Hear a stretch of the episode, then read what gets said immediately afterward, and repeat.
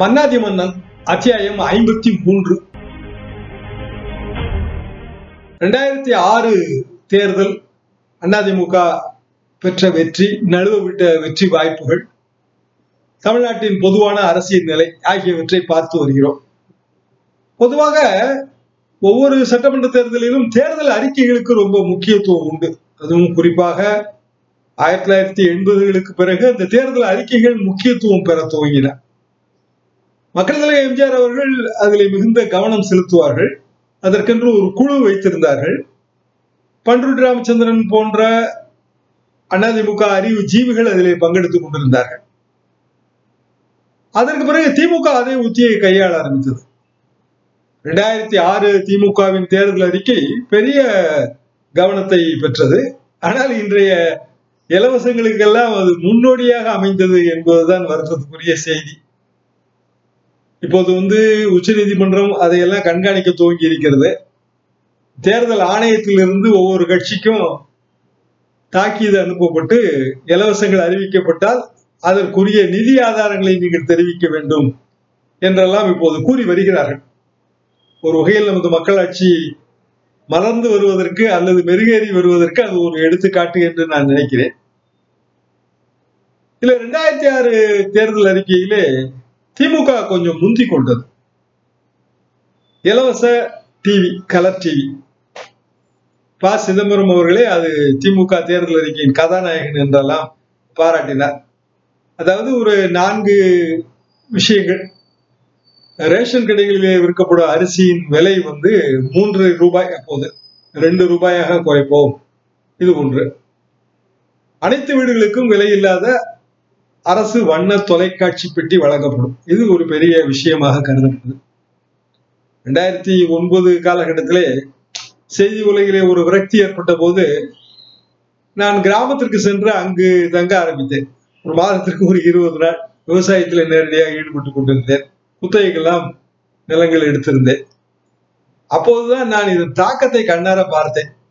எல்லா வீடுகளிலும் colour TV என்பது பெரிய அளவுக்கு அது பெயர் வாங்கியது. ரெண்டாயிரத்தி ஐந்து கடைசியிலே வந்த அறிக்கை ரெண்டாயிரத்தி ஆறு தேர்தல்.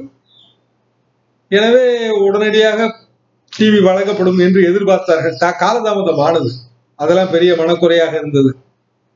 தேர்தல் வாக்குறுதி பொய்யான வாக்குறுதி என்றெல்லாம் குற்றங்கள் சுமத்தப்பட்டன. ரெண்டாயிரத்தி ஆறிலே தேர்தல் முடிந்து கிட்டத்தட்ட எங்கள் கிராமத்திற்கு டிவி வரும்போது ரெண்டாயிரத்தி எட்டு கடைசி ஆகிவிட்டது இலவச வண்ண தொலைக்காட்சி பெட்டி வழங்கப்படும் போது. ரெண்டாயிரத்தி ஒன்பதிலே நானும் அந்த டிவி ஒன்று பெற்றேன். அதைத்தான் நான் ஒரு சிறிய அறையில் தான் நான் தங்கியிருந்தேன். அதைத்தான் அந்த அறையிலே வைத்து டிவி பார்த்து கொண்டிருந்தேன். இதெல்லாம் தான் எனது பழைய நினைவுகள். இலவச எரிவாயு அடிப்பு கேஸ் ஸ்டவ் அதுவும் வந்து ஒரு பெரிய அளவுக்கு அப்போது வரவேற்பு பெற்றது. நிலமற்ற ஏழை விவசாய குடும்பங்களுக்கு ரெண்டு ஏக்கர் அது இன்றைய வரைக்கும் நிறைவேற்றப்படவே முடியாத ஒரு ஒரு வாக்குறுதி. பெரிய அளவுக்கு மேடைகளிலே அதிமுகவும் எடுத்து பேசியது. இன்றைக்கும் வந்து திமுகவின் தேர்தல் அறிக்கையின் சில அம்சங்கள் விமர்சிக்கப்படுகின்றன. அதே போல அப்போது ரெண்டு ஏக்கர் நிலம் நிலமற்ற ஏழை விவசாய குடும்பங்களுக்கு ரெண்டு ஏக்கர் நிலம் கொடுப்பதற்கு தமிழ்நாட்டில் நிலமே கிடையாது என்பதுதான் உண்மை. ஆனாலும் அந்த வாக்குறுதிகளை கொடுத்தார்கள். அது வந்து கொஞ்சம் தமிழ்நாடு தேர்தல் களத்திலே கொஞ்சம் பெரிய அளவுக்கு அந்த ஒரு டாக் மவுத் பப்ளிசிட்டி கிரியேட் செய்தது. அதற்கு பிறகுதான் வந்து அதிமுக விழித்து கொண்டது. விழித்து கொண்டவரெல்லாம் பிழைத்துக் கொண்டார் என்பது எம்ஜிஆர் பட பாடல் அதிமுக தாமதமாக விழித்துக் கொண்டது இந்த எம்ஜிஆர் பாணி அரசியலில் இருந்து நழுவி வலிவிக்கொண்டே போனதுதான் அதிமுகவின் வீழ்ச்சிக்கு காரணம் என்பது எப்போதுமே என் எண்ணம். அதற்கு பிறகு ஜெயலலிதா அவர்கள் கடைசியிலே தேர்தல் பிரச்சாரத்தின் கடைசியிலே வந்து நான் இலவச லேப்டாப் வழங்குகிறேன் என்றெல்லாம் அவர் சொன்னார். அது எடுபடவில்லை. நான்கு முனை போட்டியாக மாறிவிட்டது. அதிமுக திமுக தேமுதிக பாரதிய ஜனதா. பாரதிய ஜனதா ஒரு ரெண்டு சதவீத ஓட்டு வாங்கியது. மே மாதம் எட்டாம் தேதி வாக்குப்பதிவு அதாவது ரெண்டாயிரத்தி ஆறு மே எட்டு பன்னிரெண்டாம் தேதி வாக்குகள் எண்ணப்பட்டன. ஆனால் தமிழ்நாட்டு வரலாற்றிலேயே முதல் தடவையாக யாருக்கும் மெஜாரிட்டி கிடைக்கவில்லை பெரும்பான்மை கிடைக்கவில்லை. திமுக கூட்டணிக்கு பெரும்பான்மை. திமுக தனிப்பெருங்கட்சியாகத்தான் வந்ததே தவிர திமுக கட்சிக்கு பெரும்பான்மை கிடைக்கவில்லை. தொண்ணூத்தாறு இடங்கள் தான். காங்கிரஸ் கட்சிக்கு முப்பத்தி நாலு இடங்கள். காங்கிரஸ் கட்சி வலியுறுத்தி இருந்தால் கூட்டணி ஆட்சி அமைந்திருக்கும். ஆனால் அவர்கள் வலியுறுத்தவில்லை. காரணம் மத்தியில இருக்கிற காங்கிரஸ் ஆட்சிக்கு அதாவது யூபிஏ ஒன் அதற்கு வந்து திமுகவின் ஆதரவு தேவைப்பட்டது. மீண்டும் மீண்டும் அந்த தேசிய அரசியலும் தமிழ்நாடு அரசியலும் கலைக்கிற ஒரு விதம் இது. எனவே தொண்ணூத்தாறு இடங்களை வைத்துக் கொண்டு திமுக தனித்த ஆட்சி அமைத்தது. அதற்கு ஒரு ஒரு சபைக்கட்டு மாதிரி பாண்டிச்சேரியிலே நாங்கள் ஆட்சியில் பங்கெடுக்கவில்லை என்று திமுக அறிவித்தது. மார்க்சிஸ்ட் கம்யூனிஸ்ட் கட்சிக்கும் ஒன்பது இடம் இந்திய கம்யூனிஸ்ட் கட்சிக்கு ஒரு ஆறு இடம் நூத்தி அறுபத்தி மூணு இடம் திமுக கூட்டணிக்கு. அந்த வகையில் திமுக கூட்டணி தான் மெஜாரிட்டி என்று எடுத்துக்கொள்ள வேண்டும். அதிமுக கூட்டணியும் வந்து மோசமான ஒரு பெர்ஃபார்மன்ஸ் என்று சொல்ல முடியாது. அதிமுக தனிப்பட்ட முறையிலே ஒரு அறுபத்தோரு இடம் மதிமுக ஒரு ஆறு இடம் விடுதலை சிறுத்தைகள் இரண்டு இடம். விடுதலை சிறுத்தைகள் போன முறை பாரதிய ஜனதாவோடு பாரதிய ஜனதா கூட்டணியில் இரண்டாயிரத்தி ஒன்றில் திமுக அணியில் இருந்தார்கள். இந்த முறை அதிமுக அணிக்கு வந்து விட்டார்கள். இப்படியான ஒரு தேர்தல் விசித்திரமான ஒரு நிலைமை. ஆக ரெண்டாயிரத்தி ஆறில் அதிமுக ஆட்சியை இழந்தது. ரெண்டாயிரத்தி பதினொன்று வரைக்கும் அந்த நிலை தான் தொடர்ந்தது. இப்படியான ஒரு சூழ்நிலையிலே வந்து அதிமுக அரசியலிலே கொஞ்சம் தொய்வு ஏற்பட்டது. அதாவது ஆயிரத்தி தொள்ளாயிரத்தி தொண்ணூத்தி ரெண்டு காலகட்டத்திலேயே அந்த கொடநாடு பங்களா விலைக்கு வாங்கியிருந்தார். கொடநாடு எஸ்டேட். தொள்ளாயிரத்தி சுற்ற ஏக்கர் தான் முதலில் ஆரம்பத்தில். பிறகு கொஞ்சம் கொஞ்சமாக விரிவுபடுத்தி பெரிய அளவுக்கு ஒரு ஆயிரத்தி அறுநூறு ஏக்கர் மாதிரி செய்தார்கள். இப்போ அந்த ஒரு மத்தியில் இருந்த பங்களாவை பெரிய அளவுக்கு விரிவுபடுத்தி ஏராளமான அறைகள் கொண்டு வெளியிலிருந்து பார்த்தால் தெரியாத ஒன்றும் ஹெலிபேட் எல்லாம் போட்டு அதெல்லாம் வந்து அங்கே லோக்கலாக பல பல எரிச்சல்களை கிளப்பியது என்பது உண்மை. அது எம்ஜிஆர் அரசியலுக்கும் அதற்கு பின்னால் வந்து அதிமுக அரசியலுக்குமான மாபெரும் வேறுபாடு. எம்ஜிஆர் வந்து எப்போதுமே ஒரு சாமானியனாகவே வாழ்ந்தார். அவர் முதலமைச்சராக சொத்து சேர்த்ததாகவோ புதிய சொத்து வாங்கியதாகவோ தனது ராமாவரம் தோட்டத்திலே பங்களாவை விஸ்தரித்து கட்டியதாகவோ சரித்திரம் கிடையாது. எனவே எப்போதுமே அவர் தவறுகளே செய்தாலும் கூட மக்கள் அவரை மன்னிக்க தயாராக இருந்தார்கள். ஆனால் அதற்கு பின்னான அதிமுகவில் சிறிய தவறுகள் கூட பெரிதாக்கப்பட்டன. பெரிய தவறுகள் அது பூதாகரமா அதிமுகவையே அச்சுறுத்தின. இப்படி அந்த எம்ஜிஆர் பாணி அரசியலிலிருந்து அதிமுக ஆயிரத்தி தொள்ளாயிரத்தி எண்பத்தி ஒன்பதுக்கு பிறகு கொஞ்சம் கொஞ்சமாக மாற துவங்கியது. தொண்ணூத்தி ஒண்ணு தொண்ணூத்தி ஆறு ஆட்சி காலகட்டத்திலே பெருமளவுக்கு மாறியது. ரெண்டாயிரத்தி ஒன்று ரெண்டாயிரத்தி ஆறு ஆட்சி காலத்திலே முற்றிலுமாக மாறிவிட்டது. எம்ஜிஆர் படம் ஒரு ஸ்டாம்ப் சைஸுக்கு போய்விட்டது. அது கிட்டத்தட்ட ஜெயலலிதா அதிமுகவாக மாறிவிட்டது. இப்போதும் வந்து திரு எடப்பாடி பழனிசாமி அவர்கள் முயற்சிப்பது அதுதான். எடப்பாடி பழனிசாமி அதிமுகவாக அது மாற வேண்டும். இப்படியான ஒரு முயற்சி தான் நடக்கிறது. எங்களை போன்ற சீனியர்களுக்கு அதெல்லாம் பெரிய வருத்தத்தை தருகிறது. ஆனால் காலம் அதன் போக்கிலே உருண்டோடி கொண்டே போகிறது. அது ஒரு மாய சக்கரம். அதன் சுழற்சியை நம்மால் வந்து கணிக்கவே முடியாது. அறிவு என்பது எப்போதுமே முன்னோக்கி செல்வதுதான். ஆனால் நம்மால் வரலாற்றிலிருந்து அந்த அறிவை பின்னோக்கியும் திருப்ப முடியும். ஒரு கால எந்திரம் மாதிரி. பின்னோக்கி திருப்பினாலும் பழைய சம்பவங்களை மீண்டும் கொண்டு வர முடியுமா? என்றால் முடியாது. புதிய தலைமுறைக்கு அவற்றை எடுத்துக்கொண்டு எடுத்து செல்லு சொல்லிக்கொண்டே இருக்கலாம். அப்படி சொல்வது என்பது ஒரு வகையில் நல்லதுதான். அதுதான் இந்த மன்னாதிமன்றம் தொடரின் நோக்கமும் கூட. அரசியல் கட்சி என்பது எப்படி இருக்க வேண்டும் எப்படி மக்கள் நம்பிக்கையை பெற வேண்டும் அந்த மக்கள் நம்பிக்கையை எப்படி தொடர்ந்து தக்க வைத்துக் கொள்ள வேண்டும். இதற்கு வந்து மாபெரும் உதாரணம் என்பது மக்கள் தலைவர் எம்ஜிஆரின் திமுக தான். அதற்கு பிறகு ரெண்டாயிரத்தி ஆறு மே மாதம் பதிமூன்றாம் தேதி அதாவது ஆயிரத்தி தொள்ளாயிரத்தி தொண்ணூத்தி ஆறிலும் மே மாதம் பதிமூணாம் தேதி தான் வந்து கலைஞர் அவர்கள் ஆட்சி பொறுப்பேற்றார்கள். ரெண்டாயிரத்தி ஆறு மே மாதம் பதிமூணாம் தேதியும் கலைஞர் அவர்கள் தான். ஆனால் இடம் மாறி இருந்தது. ஆயிரத்தி தொள்ளாயிரத்தி தொண்ணூத்தி ஆறு ராஜ்பவன் ஆளுநர் சென்னாரெட்டி. ரெண்டாயிரத்தி ஆறு மே பதிமூன்றாம் தேதி நேரு உள் விளையாட்டு அரங்கு. அப்போது வந்து ஆளுநர் வந்து பர்னாலா ஆளுநர் பர்னாலா எப்போதுமே திமுகவுக்கு மிகவும் நெருக்கமானவர். முப்பது பேர் கொண்ட அமைச்சரவை அதில்தான் பெரிய ஆச்சரியமாக பதவியேற்ற அமைச்சர்களில் ஒருவர் திரு மு க ஸ்டாலின் இன்றைய முதல்வர். இதுவரைக்கும் திமுக அமைச்சரவையில் அதுவரைக்கும் அவர் இடம்பெற்றதே கிடையாது. உள்ளாட்சித்துறை அமைச்சராக ரெண்டாயிரத்தி ஆறில் பதவியேற்றார். மூன்று கையெழுத்துகள். நியாய விலை கடைகளில் அரிசி ரெண்டு ரூபாய்க்கு விற்கப்படும்.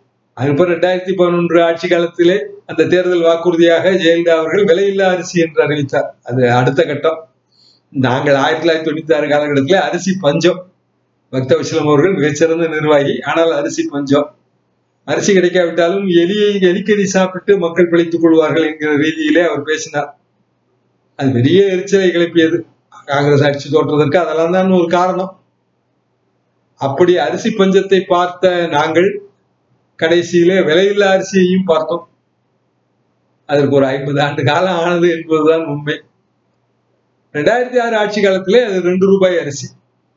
ஒரு படிக்கு மூன்று ரூபாய் என்பது அண்ணா காலத்திலே கொடுக்கப்பட்ட வாக்குறுதி. நிறைவேற்றப்படவே இல்லை.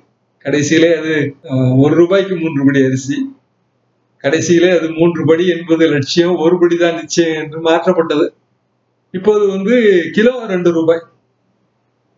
கூட்டுறவு கடன்கள் தள்ளுபடி செய்யப்பட்டன தொடர்ந்து இந்த கூட்டுறவு கடன்களை நாம் தள்ளுபடி செய்கிறோம்.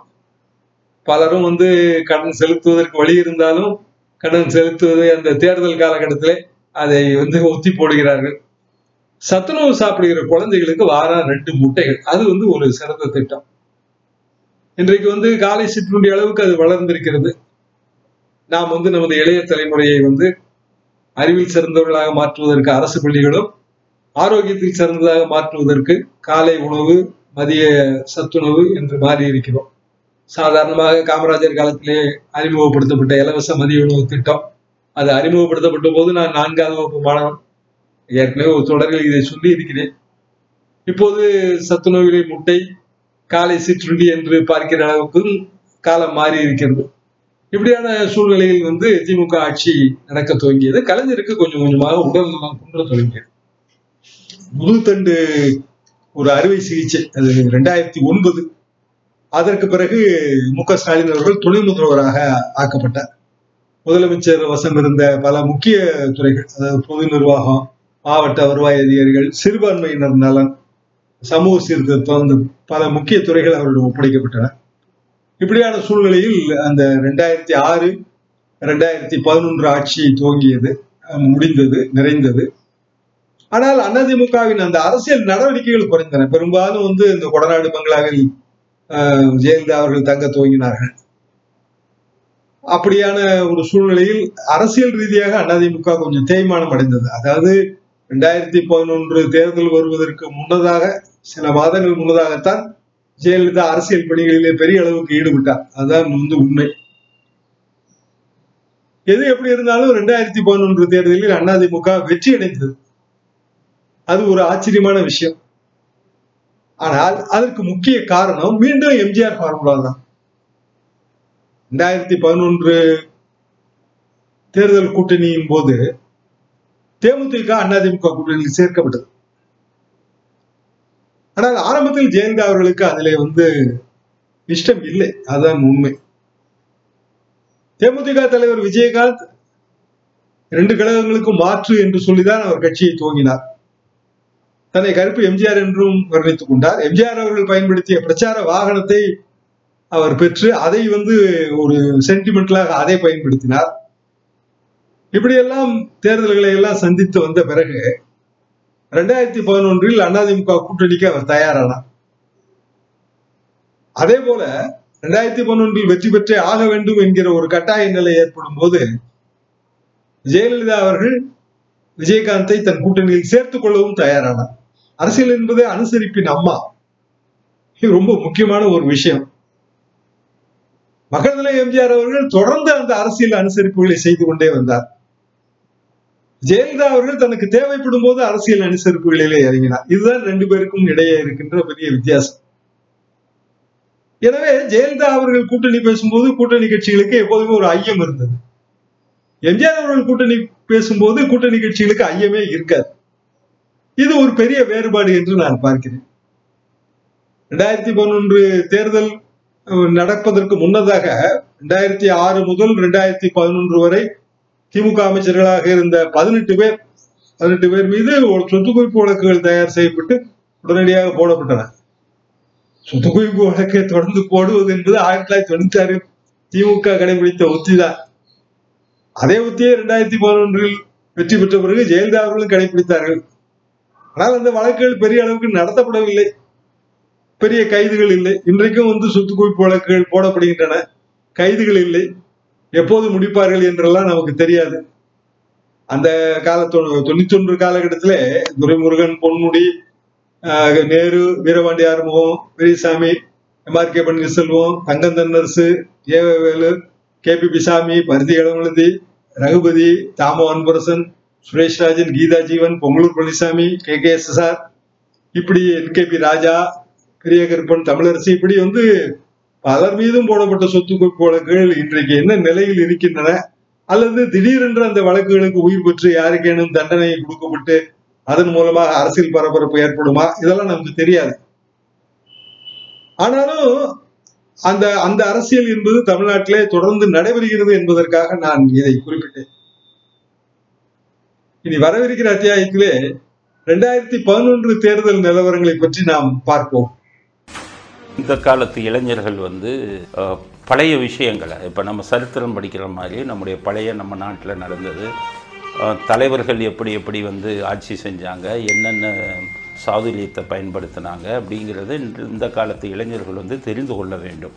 அப்படிங்கிற ஒரு எண்ணத்தில் தான் வந்து எம்ஜிஆரை பற்றிய சில சுவையான தகவல்களை நம்ம சொல்கிறோம் அன்பார்த்த தமிழ் நெஞ்சங்களே மன்னாதி மன்னன் வரலாற்று தொடர் ஒவ்வொரு செவ்வாய் மற்றும் வெள்ளி மாலை ஐந்து மணிக்கு உங்கள் எம்ஜிஆர் யூடியூப் சேனலில் பதிவேற்றப்படும்.